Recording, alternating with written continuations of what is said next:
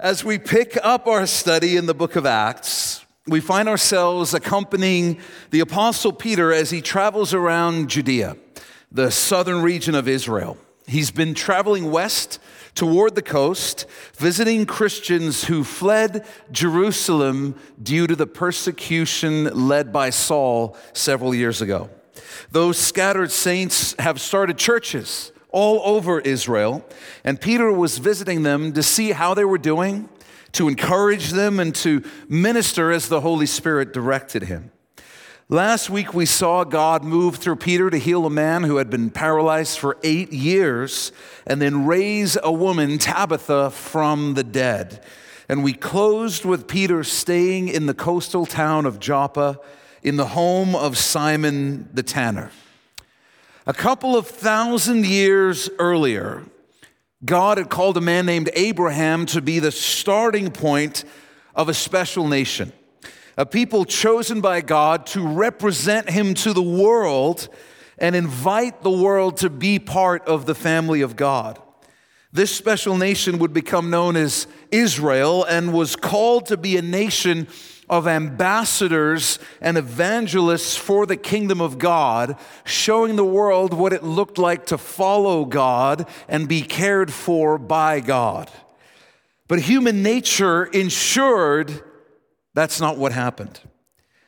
As soon as we're told that we are special in some way, something in us begins to look down on people who are not special in that same way. And it spirals very, very quickly into things like bigotry and even persecution of those who are not special like us. Indeed, before 99.99% of people can mistreat and abuse other humans, psychology tells us they need a reason. They need to be given a belief system to justify their prejudice. I'd watched a couple of documentaries recently about the elaborate lengths to which the Nazis went because Hitler understood that the final piece of his final solution was to find a scientific basis for his theory that the Germans were descended from a superior race, the Aryans, and were Ubermensch, supermen, essentially. And he came up with this, this whole mythology, tracing their roots back towards the Norse regions of Europe. And he said, But I need scientific proof. And of course, the problem was that there was no scientific proof because the entire thing was fabricated by Hitler's perverted imagination. But that didn't stop him from sending teams of scientists to conduct anthropological research as far as Tibet and different regions of Africa, cataloging different human uh, physiological traits to try and come up with a unifying theory that would prove that the Aryans were superior. Now, why was this so important to Hitler? Because he knew he had to give the German people a basis for their belief that they were superior if they were going to enact a Holocaust. In other words, he knew I'm not going to be able to get the German people on board with killing millions of people unless, unless I can give them a basis to believe that they are special in some way and others are not special in that way. And therefore, it is not unreasonable. It's actually logical for those who are special to treat those who are not as less. It's not wrong for a human being to step on a bug because they are not the same species.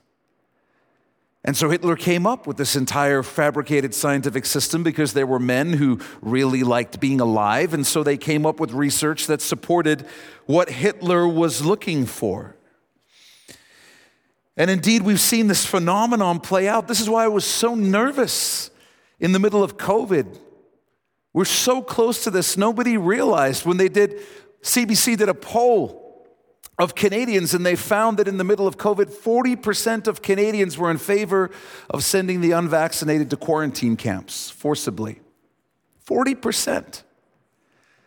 The Prime Minister of Canada went on TV in Quebec, and I'm quoting here, referred to the unvaccinated as often racist and misogynist extremists, as though there is a connection between the two. And he mused aloud whether their presence should be tolerated in a Canadian society. This is the same phenomenon again. That's how human nature works. I'm part of this group. This group is special. This group is enlightened. This is the group that's going to create a glorious new future. Therefore, everyone who's not part of this group is not special. And so treating them differently is okay. It's reasonable and logical because they're not special. They're not special. This is the psychological phenomenon of othering. And it's behind all kinds of bigotry, from the Holocaust to racism to religious persecution and to secular humanism's hatred of religion. And the same phenomenon was in play with the nation of Israel. This nation of God's chosen people completely abdicated their calling to be a light to the nations and heralds of the kindness of God. Instead, they turned inward and reveled in their privileged status, concluding that everyone else must have been created simply to be kindling for the fires of hell. We see this mindset in the Old Testament prophet Jonah, who's sent by God to preach the gospel to the Ninevites in Assyria and call them to repent. And when they do, Jonah is furious at God. He's furious because he doesn't want them to repent. He wants them to all die and go to hell because that special status should be only for him and his people. When a Jew would return to Israel from any other country, he would shake the dust off his sandals to get rid of every trace of non Jewish Gentile impurity he could. This is the worldview into which the apostles and those who made up the Jerusalem church were born. They were raised in this type of thinking. But through the ministry of Jesus and the gift of the Holy Spirit, God had been at work tearing down paradigms about the kingdom of God. Philip had been used by God to spark a revival in Samaria, the central region in Israel, inhabited by an ethnic group of half Jews who were hated by the pure blooded Hebrews. Peter and John had been summoned to pray for those Samaritan converts, and they were shocked when they witnessed the same Holy Spirit being given to them that had been given to the pure blooded Hebrews in Jerusalem.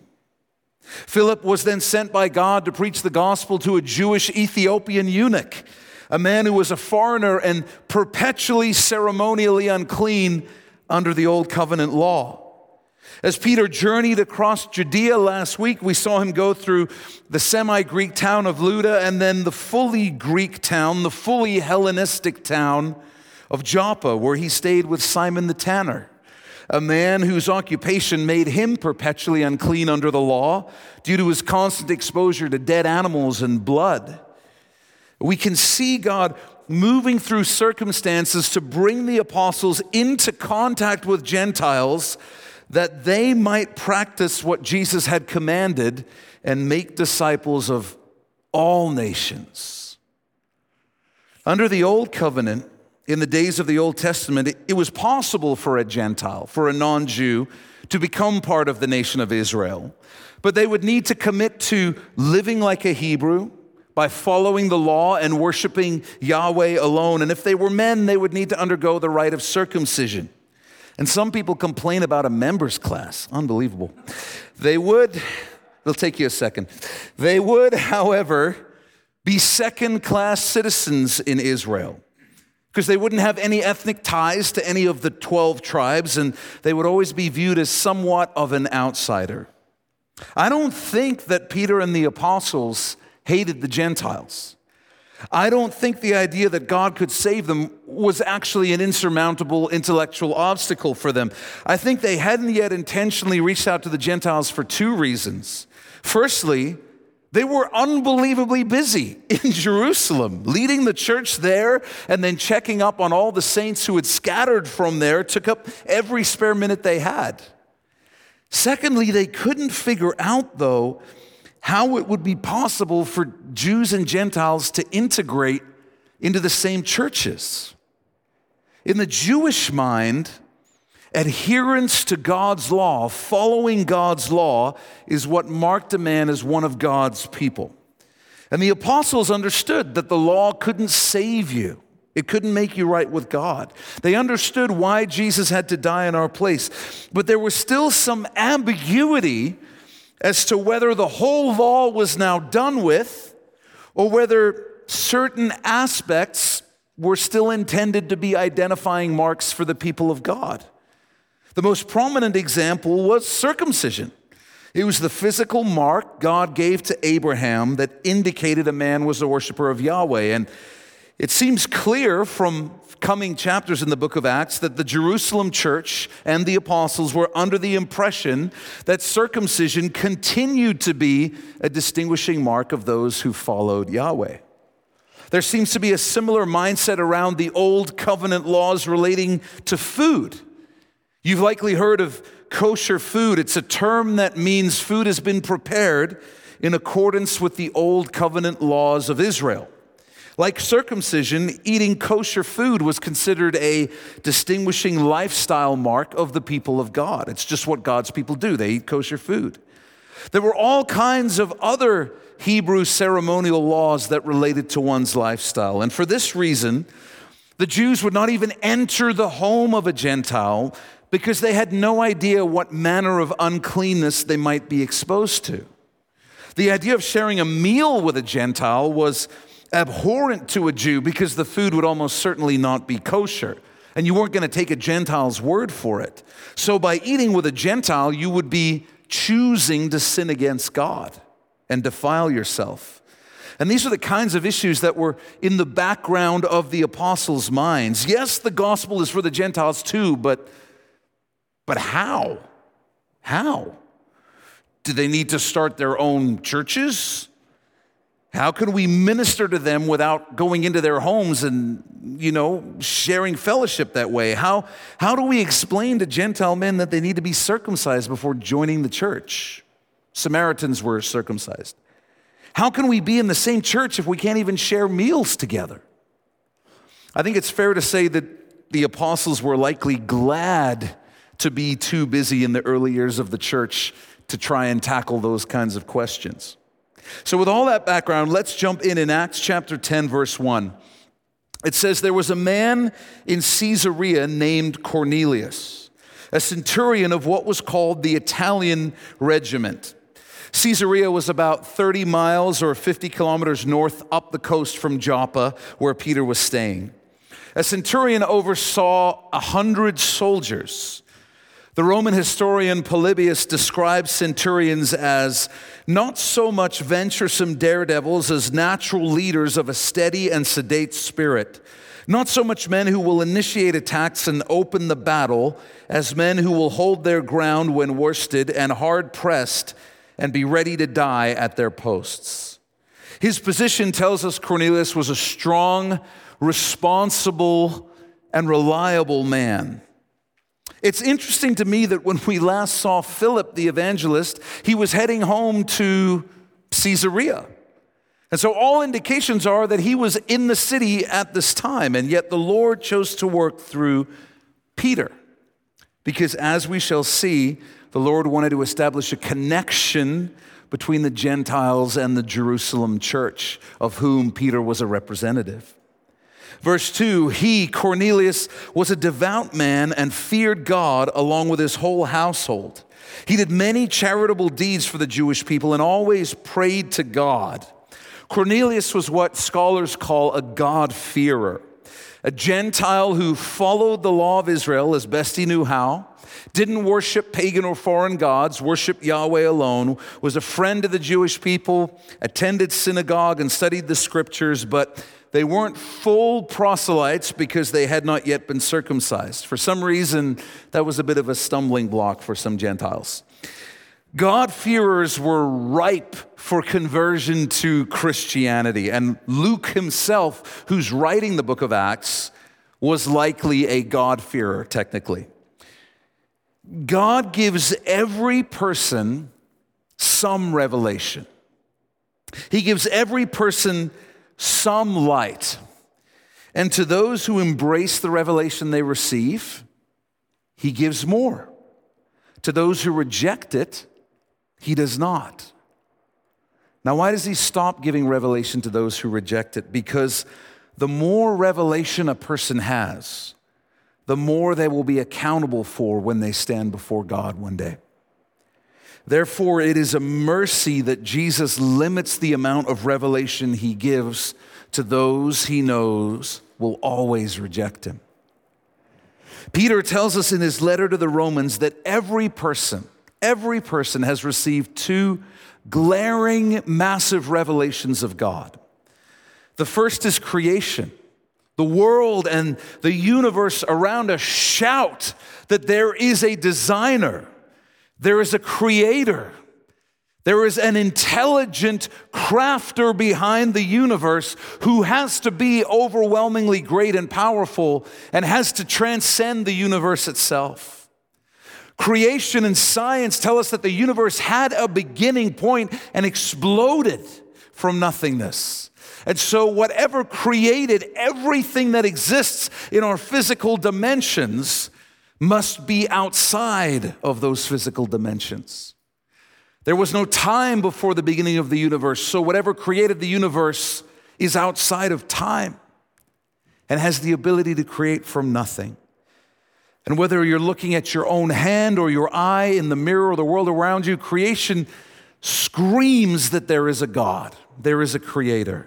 In Romans 1:20, Paul writes about God, his invisible attributes, that is, his eternal power and divine nature have been clearly seen since the creation of the world, being understood through what he has made. As a result, people are without excuse. The second piece of evidence, illumination, light, revelation that Paul says everyone gets, is our moral conscience. We know intrinsically, in the depths of our souls, that we have a moral obligation to do certain things and a moral obligation to not do certain things. This is why there's never been a culture in the history of the world where it was considered admirable to murder a man and steal his wife. Our conscience condemns us when we sin because we know that what we are doing is wrong, no matter what the culture tells us.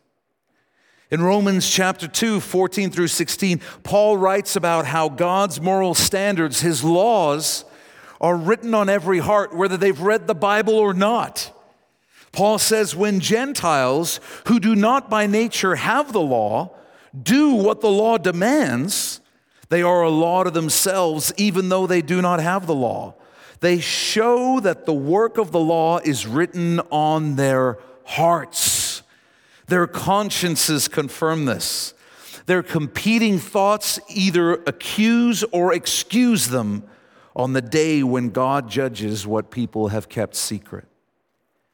Every person either embraces or rejects these two revelations of God. Cornelius was a man who had embraced them. He found himself stationed in Judea where he was exposed to more light, more revelation. He saw the culture of the Jewish people. He saw their laws and ethics in practice. He heard their scriptures being recited and taught, and his conscience testified that he was witnessing truth. It was light. It was something he had not found in the gods of the Roman pantheon. This was a living God, and Cornelius could sense it. He didn't care if he was a second or third class follower of Yahweh in Israel. He was a man who just wanted the truth and followed the truth wherever it led. And that's why, as we meet him, we find him living up to the light that he's been given as best he knows how, fearing God, showing charitable kindness to the Jewish people, and praying as part of his lifestyle. So devout and sincere a man was Cornelius that we are told his whole household has followed him in his devotion to Yahweh. He responded to the revelation he had received. He lived up to the light he had received from living in Judea. He abandoned his Roman pagan gods, worshiped the gods of the Hebrews as best he knew how, but had not yet fully converted by getting circumcised. Something was holding him back. Something was telling him that he didn't need to do that. So, would you write this down?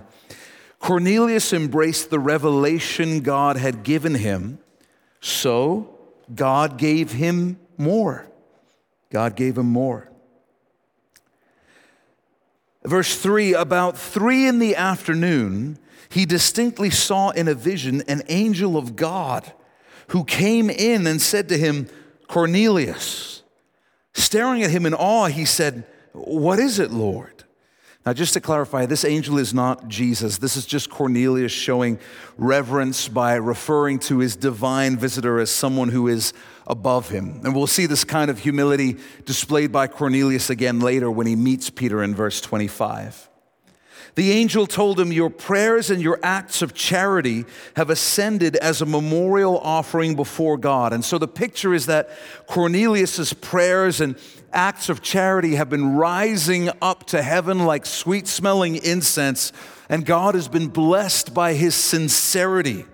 God has been blessed by him responding to the revelation that he's been given, and so God was going to bless him by giving him more revelation and light. Now send men to Joppa and call for Simon, who is also named Peter. He's lodging with Simon, a tanner, whose house is by the sea. When the angel who spoke to him had gone, he called two of his household servants and a devout soldier who was one of those who attended him. After explaining everything to them, he sent them to Joppa. This is how a good soldier responds orders have been given, and they must therefore be acted upon immediately. Now we switch from Cornelius back to Peter. Scene change, verse 9. The next day, as they were traveling and nearing the city, Peter went up to pray on the roof about noon.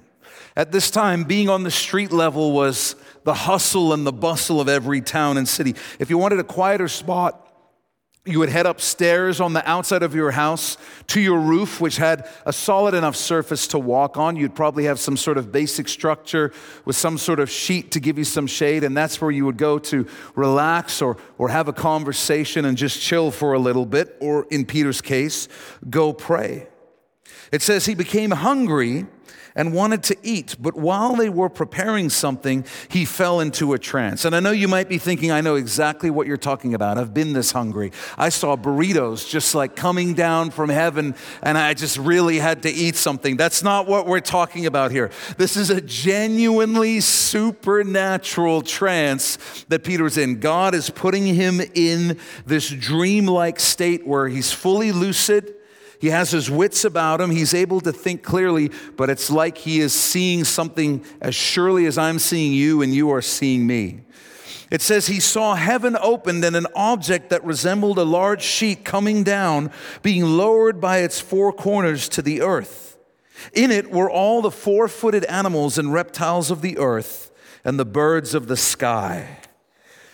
So in this sheet, are a mixture of animals animals that are clean under the food laws of Israel and animals that are not clean under the food laws of Israel. And so this is already starting to, to freak Peter out a little bit. And we have to address the, the, this question at this time why? Why were certain animals considered clean under the laws that God gave to Israel and others considered unclean. Why did God say you can eat this one but not this one? Why did God say your food has to be prepared in a certain way? In some cases, there are and were clear health benefits to the ceremonial laws God gave Israel. But that can't be the overarching reason for all the ceremonial laws because some of them have nothing to do with health. For example, in Leviticus 19:19, God tells Israel, "Do not put on a garment made of two kinds of material." It's got nothing to do with health. I don't know about you. I praise God for whoever figured out that you put a little spandex in your jeans with cotton. You can stretch these bad boys. Thank God for that. I love my tri-blend soft t-shirts. The reason for God's ceremonial laws cannot be purely health related because all those laws also passed away when they were fulfilled by Jesus. And we know that it's not like, unfortunately, the perfect life of Jesus suddenly removed all the downside of every food. It's not like because Jesus lived a perfect life, we can just eat whatever we want and we don't get fat and we don't clog our arteries because Jesus lived a perfect life. Well, that'd be awesome, but we know it's not true. We also know that it's not like God's attitude before the cross was, I care deeply about your physical health. And then after the cross, he's like, eh, whatever, just do whatever you want. We know that didn't happen. So the overarching reason for the ceremonial laws that God gave Israel cannot be health. It cannot be some of the other explanations that I've heard suggested either. The overarching reason is given to us by God in Leviticus chapter 20, verses 25 through 26, God says to Israel, You are to distinguish the clean animal from the unclean one, and the unclean bird from the clean one.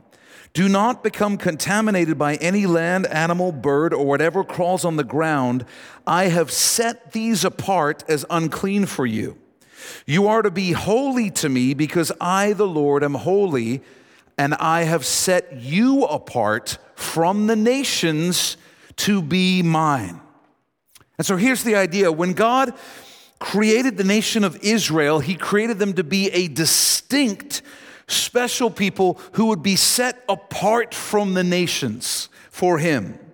In Deuteronomy 7 7, Moses reminds the Israelites that they weren't chosen because they were special in any way. He tells them, The Lord had his heart set on you and chose you, not because you were more numerous than all peoples, for you were the fewest of all peoples. That's why the human nature side is so compelling with Israel because God told them from the beginning, I didn't choose you because you're special. You were the least of all peoples, the most insignificant group of peoples. God chose Israel because he wanted to. At the end of the day, that's all we can say with the knowledge we have right now. He wanted to. Likewise, the, the ceremonial laws that God gave Israel were not primarily about health, they were about this concept of being set apart. God didn't want his people to behave and look like everybody else. He wanted them to be distinct, and so he knew that he had to drill into their minds that they were different from the other nations because they were set apart for him. Everybody else belonged to the world system. Everybody else belonged to the kingdom of Satan, but Israel belonged to God. And so God created these rules that affected every area of their life to condition his people to get comfortable with the fact that they were to be different from everybody else. They were different in the way that they valued one another. They were different in the God that they worshiped. They were different in how they were to handle their agriculture. They placed a different value on the sanctity of human life to all the other cultures around them. They placed a different value on marriage. They placed a different value on family. All these things. And so God said, not only these things, but I need you to have differences in every area of your life because you're not going to be okay with the big stuff if you can't be okay with some little stuff. So from the time a child is born, I want to condition you to understand you are set apart. You are not like everybody else. And if you think this sounds like folly, if you think this sounds like random laws being passed down by God. Ask yourself this today, 4,000 years later, is there still a bigger problem that Christianity has than compromising with the world? Have we ever got past that? Or is that not the number one thing doing damage to the church and to the lives of those who follow Jesus today, people who don't want to be set apart. I want to be part of the world and part of the family of God. And from the very beginning, God told his people, You have to get it through your heads. You can't. If you follow me, you are set apart. Can't have one foot here and one foot here. You belong to me. And so he's teaching his people this through what they eat, through how they wash, through how they navigate all kinds of issues. You're not like everybody else, you're set apart for me. And if anyone's thinking, like, well, wasn't he setting them up to be arrogant and to other everybody else? Remember what he told them. He said, I didn't choose you because you're special. You were the least of all peoples. And if they had remembered that, there would have been no room for arrogance, but they couldn't remember that because they just had human nature. They just had human nature. For us who are Christians today, what is the protection supposed to be from us looking down on everyone else and othering everyone else and saying, oh, we're special? What's the protection? It's in the scriptures. The faith that we have to believe in God was a gift from God. Why? Scripture tells us so that no man may what? Boast. God designed even the gift of salvation to come to us in such a way that it's impossible if we have right doctrine to say, Well, I'm better than people. That's why I'm saved. I saw the light when other people could not perceive it. I'm just better. God says, Listen, the faith that you even have to believe was a gift from me to you. You've got nothing to boast. It's all the work of God. It's the work of God. And if you remember that, it's impossible to look down on anybody else.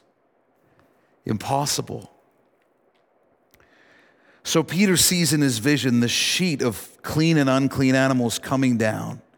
He's disturbed by the presence of all these unclean animals because he associates following God with being set apart in the area of food as well.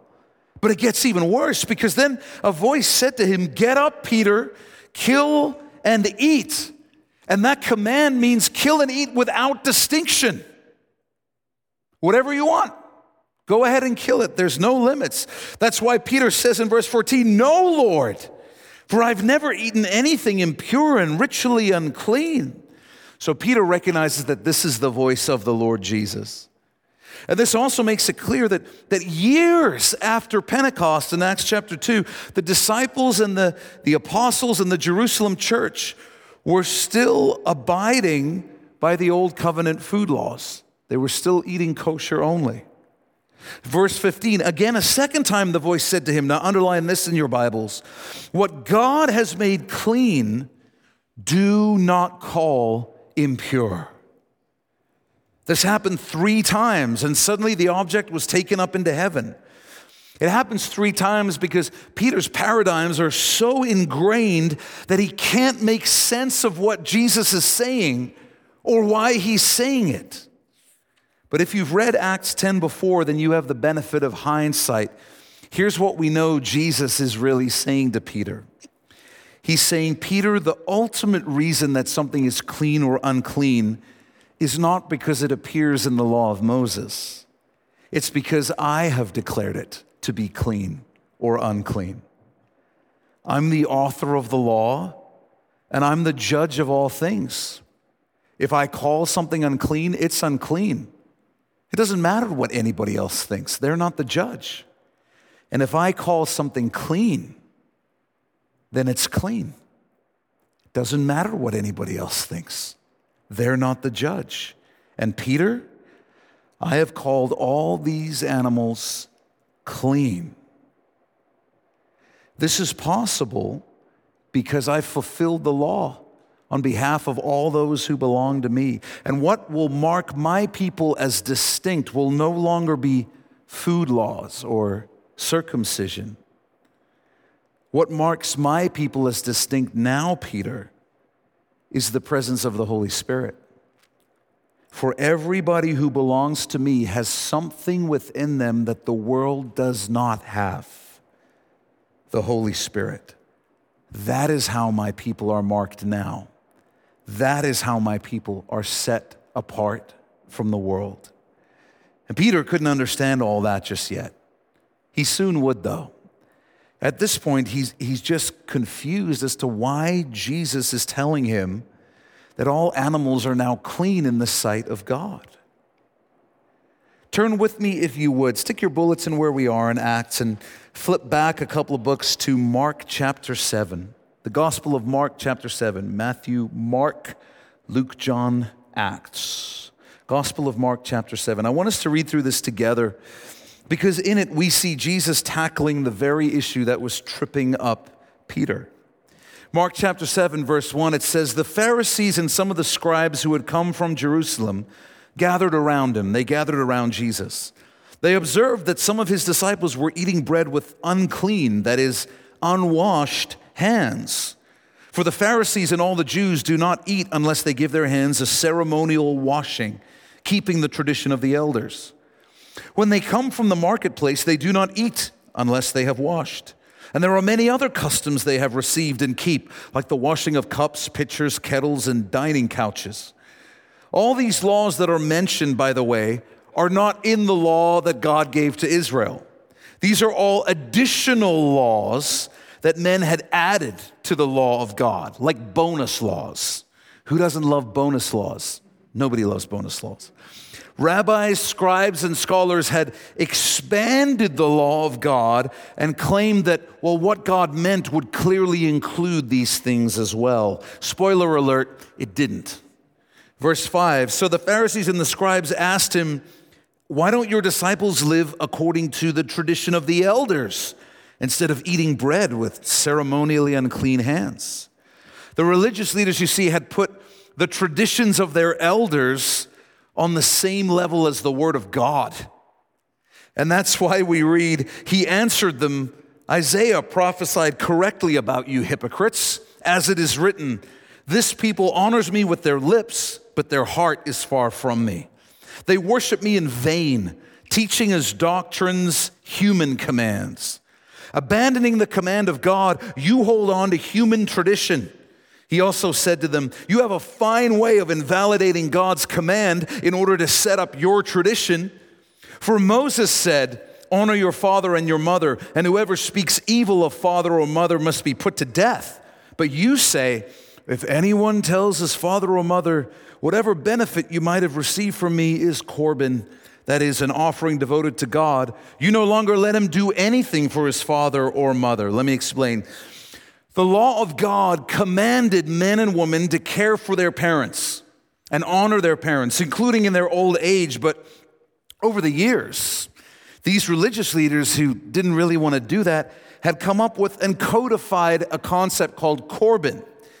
Essentially, you could tag anything you owned furniture, money, property as Corban. You could give it this tag, and, and that would mean it had been dedicated to God and therefore couldn't be used for anything else. You didn't actually have to give it to the temple. You could just say, oh, oh this item is basically a memorial to God. I've, I've, I've dedicated it to God. And so here's why they would do this because mothers and fathers would come to their kids in their old age and say, hey, I can't work. I've got no income. Can you help? And these Jewish men were saying, I'd love to, but um, all my spare money and all my investments are Corban. They've all been dedicated to God. They would say, Well, I notice you're still spending it. Yes, for the Lord. It's Corban. And Jesus is turning the table on these Pharisees and scribes by saying, You're so concerned about my disciples not keeping your made up laws but you're not even keeping the laws that actually come from God. In fact, you invent new laws to help you avoid keeping the laws that God gave you and teach others to do the same. You're so worried about my disciples not washing their hands, but you're letting your own parents live in poverty. He says, You nullify the word of God by your tradition that you've handed down, and you do many similar things. Summoning the crowd again, he told them, Listen to me, all of you, and understand. Nothing goes into a person from outside that can defile him, but the things that come out of a person are what defile him. So remember, the food laws God gave to Israel were for the purpose of making them distinct, reminding them and the nations around them that they were set apart for God. They were not to live like everyone else. But, but somewhere along the line, the Israelites began to believe that the food laws were actually making them righteous. That by eating kosher food, I'm actually being made righteous. And Jesus says, Don't be stupid. Sin doesn't come from what you eat, although we should talk about fried Twinkies. Sin is not a food. Jesus is saying sin comes from evil desires within the heart of a person. Sin comes from within and makes its way, finds its expression in your actions and your speech and your thoughts. Jesus' point was that the Pharisees and scribes were keeping all the food laws religiously, but their treatment of their own parents showed that their heart was wicked. So, if following food laws could have made their hearts righteous, then their hearts would have been righteous. But they obviously weren't. That's because what they needed was the same thing every person needs they need a new heart, they need a new nature that desires to do what is right. And only Jesus can give that new heart. And that's exactly what he does when we turn and give our lives to him. He gives us a new heart with new desires. It says, when he went into the house away from the crowd, his disciples asked him about the parable. He said to them, Are you also as lacking in understanding? Don't you realize that nothing going into a person from the outside can defile him? For it doesn't go into his heart, but into the stomach and is eliminated. And then underline this thus he declared all foods clean. Food doesn't defile a person. Jesus says food comes in and food goes out, but the heart remains. And the problem is that we're born with a heart that wants to sin. We're born with a heart that gravitates toward temporary pleasure at any cost, including harm and destruction to us and those around us. That's our default condition. I want what's going to bring me pleasure right now or very, very soon. I don't care if it damages me in the long run. I don't care if it hurts other people in the long run. That's our default condition. And that's why we need a new heart. It's interesting that the Gospel of Mark was a collaboration between a disciple named John Mark and Peter. Peter provided the information, and John Mark wrote it down and then edited it for a Roman audience. And by, by the time years later, Peter's looking back on, on this event with Cornelius, he had realized that when Jesus was teaching this, Peter looks back and he goes, Oh, that was the moment Jesus said, All foods are clean. It took Peter years to understand what Jesus was saying all the way back then. Because when Jesus was among his disciples, ceremonial laws were not the distinguishing mark of the people of God. The fact that they were following Jesus was the distinguishing mark of the people of God. That they recognized Jesus as the Messiah was the distinguishing mark. And on the day of Pentecost in Acts chapter 2, the Holy Spirit dwelling within every believer became the distinguishing mark of the people of God. Believers are marked by a new heart with new desires. They're made distinct from the world around them by the presence of God within them. Make a note of this. The distinguishing mark of the nation of Israel was their adherence to the law of God. Their adherence to the law of God. That means they followed the law of God. The distinguishing mark of the church is the presence of the Holy Spirit indwelling every believer. And then turn back with me to Acts chapter 10, verse 17. It says, While Peter was deeply perplexed about what the vision he had seen might mean, right away the men who had been sent by Cornelius, having asked directions to Simon's house, stood at the gate. They called out, asking if Simon, who was also named Peter, was lodging there. As Peter's vision ends, the men sent by Cornelius arrived looking for him. While Peter was thinking about the vision, the Spirit told him, Three men are here looking for you. Get up, go downstairs, and go with them with no doubts at all, because I have sent them. Then Peter went down to the men and said, Here I am, the one you're looking for. What's the reason you're here? They said, Cornelius, a centurion, an upright and God fearing man who has a good reputation with the whole Jewish nation, was divinely directed by a holy angel to call you to his house and hear a message from you. Peter then invited them in and gave them lodging. Peter knows God is doing something, he just can't put the pieces together quite yet. Peter's actually following the old covenant law by showing hospitality and inviting these men to stay with him, even though they're Gentiles. Because they were coming to stay with him, he would be able to control the environment and the food and all of those sorts of things and ensure that all the appropriate laws were followed. It would be an entirely different thing for Peter to go into the home of a Gentile where he would have no control over how anything was prepared, anything was served, or what cleanliness standards were followed. This is why the Holy Spirit had to tell him, Go with them with no doubts at all, because I have sent them. And again, we see that Peter didn't seem to have any animosity toward the Gentiles. He just wasn't sure how he could go into one of their homes without sinning against God. But that immediate concern had been laid to rest by the Lord Jesus himself, who had given Peter a direct command to go to the house of Cornelius. The next day he got up and set out with them, and some of the brothers from Joppa went with him. Acts 11:2 will tell us that Peter took six of the brothers from Joppa with him. They were circumcised Hebrew Jews, and the Spirit gave Peter, gave Peter the wisdom to have these men join him on this trip. And I say that because, as we shall see in our next study, these men will serve as important witnesses to the amazing events that will transpire in the house of Cornelius. I'll share a couple of thoughts in closing today. The church has been grafted in, like a branch being grafted into a tree, the tree of Israel, in this sense. We're the chosen people of God too. Israel was initially called to be a light to the nations, but that task has now been given to the church. And the church will fulfill that calling until she's taken to be with Jesus. But like Israel, as I said, we too are called to be set apart. We're called to live lives that are distinct from the world around us. We're called to be different.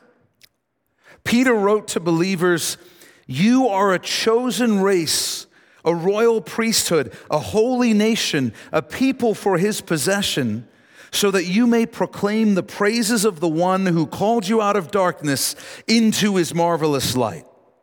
Once you were not a people, but now you are God's people.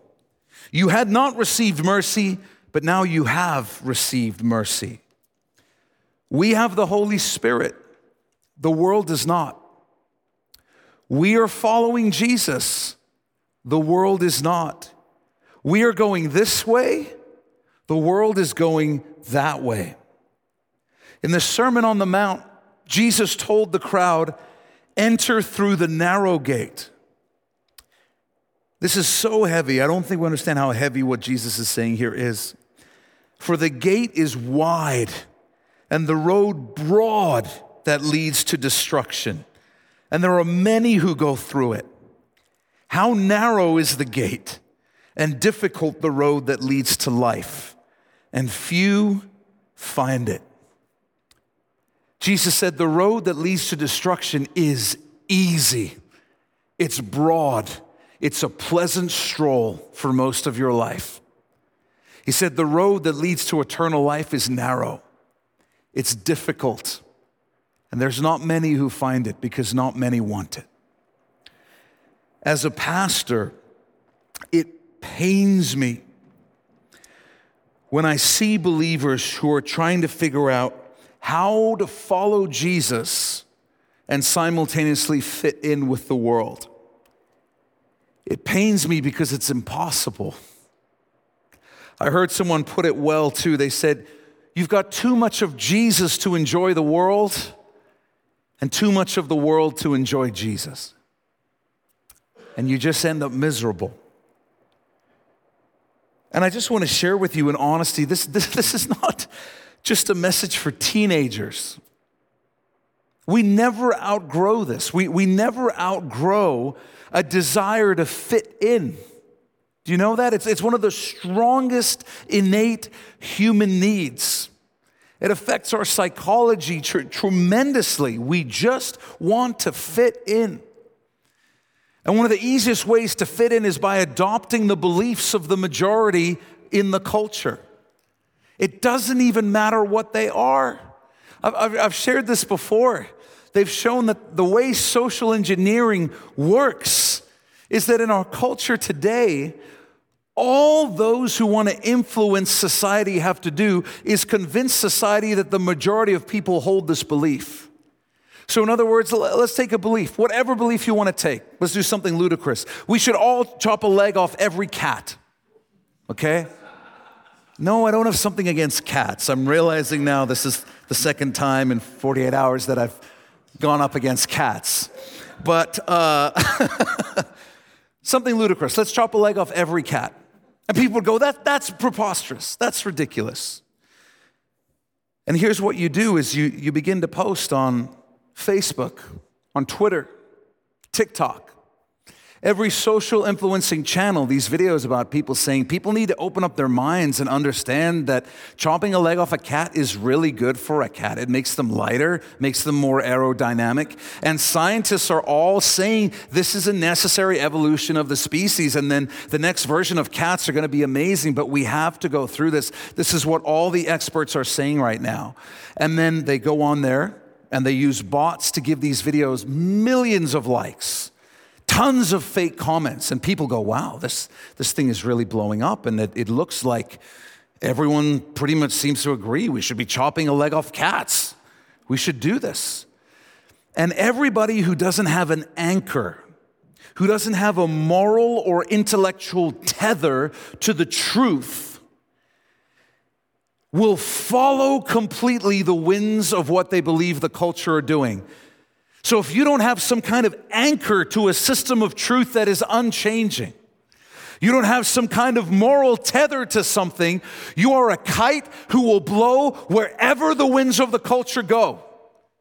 And wherever you think even those winds are blowing, that's where you will go because your thoughts and your actions and your views and your beliefs will be driven entirely by this deep rooted psychological need to fit in. And your subconscious is telling you if you believe what everybody else believes, then you'll fit in.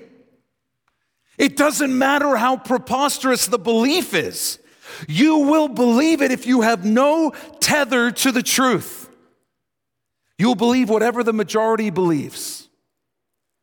And if you're any student of history at all, you will know that history is replete with examples of the majority being horribly, horribly wrong. You will know that history has killed millions because of beliefs held by the majority you will know that millions have suffered and died because of beliefs that were held by the majority. Hitler was democratically elected. Russians were in favor of Stalin. And on and on and on it goes. Doctors were in favor of opioids. We could go on and on and on where there's no tether to the truth. You will blow wherever the winds of culture go. And what God says is, He says, if you're gonna be my people, you're gonna be set apart because you're gonna be anchored to me. You're gonna be anchored to the truth. You will not be blown wherever the winds go. But all of culture might blow over there, but you're going to stay here because you are rooted in me. You are set apart for me. You don't go wherever the winds blow. You're rooted in the truth. And that is why, as Christians, we must come to terms with the truth that we are to be set apart for the Lord. Because if you haven't noticed, the winds are blowing hard, really hard. And anyone who has not made peace with the truth that we need to be set apart for God will be blown away. And so I, I beg you, if you're a kid, if you're a teenager, if you're a young adult, if you're an old adult, know this. The Word of God says friendship with the world is enmity with God. In other words, if you want to be a friend of the world, you are making the decision to be an enemy of God. There is no way to play both sides. There are no double agents in the kingdom of God. None. Make peace with it. Why? Because everything that seems so pressing right now is going to fade away into nothingness so much faster than you think. We have no concept how long eternity is. Scripture says this life is a vapor, and the only tactic that Satan really has is to try and convince you that right now is everything. Do you know that's a doctrine from the pit of hell?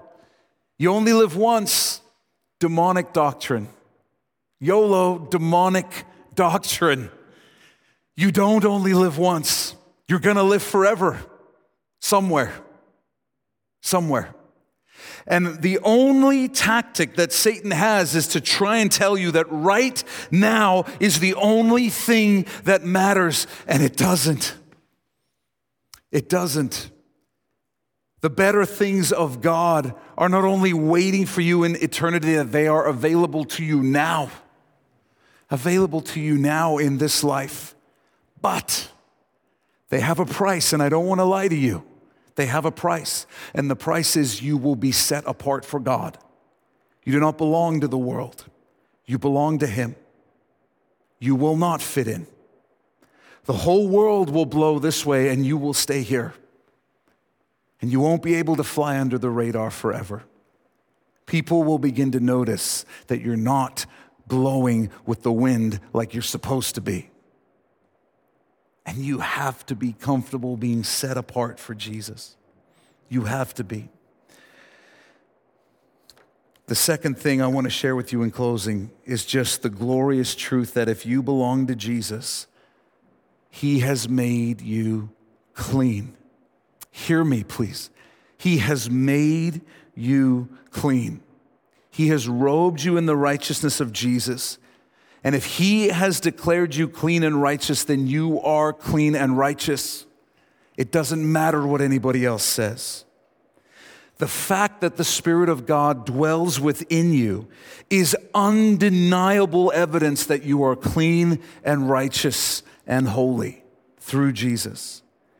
Hear me on this how you feel does not affect that truth, has no bearing on it. Jesus is the judge. What he says is clean is clean. And we have to choose to stand on that truth. We have to usher out every contradictory thought and feeling. This is what scripture's talking about when it says we have to take captive every thought that sets itself up against the word of God. These thoughts that come in and say, You're not righteous. You should be ashamed. He doesn't love you. You have to get those out of your head because they're in competition with the truth and they're not accurate. We have to submit our minds and our emotions to the truth of God. Paul said, The Father chose us in Him, in Jesus, before the foundation of the world to be holy and blameless in love before Him. Not because we can make ourselves holy and blameless. He chose us because He knew He could. He knew he could. And BJ is going to come up in a moment and pray that all of us who belong to Jesus would feel in a real way and comprehend in our minds and our hearts that we've been made righteous by Jesus. But because we forget, we have need of communion. It's a reminder, and when we take it, we should confess our sins to the Lord. Don't take communion without confessing your sins to the Lord if you're aware. And then we can be blessed by the tangible reminder that our sins have been paid for by the body and blood of Jesus. And as we take those elements, we can say, Thank you, Lord, for dying for me.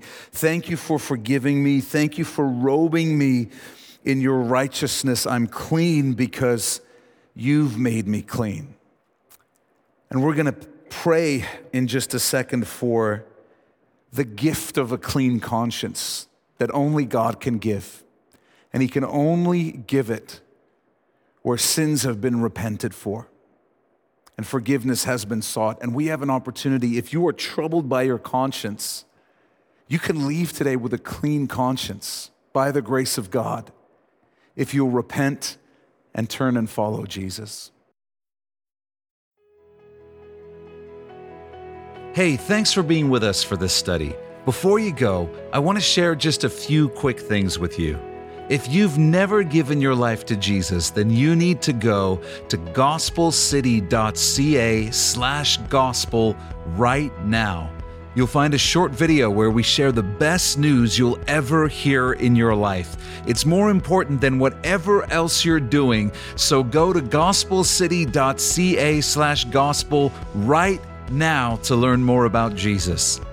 If God has blessed you through this message, we'd love to hear about it.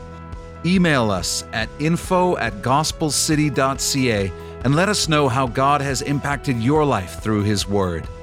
If you'd like to support the teaching ministry of Gospel City through financial giving, you can do so by going to gospelcity.ca/give. And finally, I want to invite you to follow us on Facebook, Instagram, and Twitter for updates and encouragements throughout the week and you can find all those links in the top right corner of our website. We love you, Uppercase C Church. Be blessed.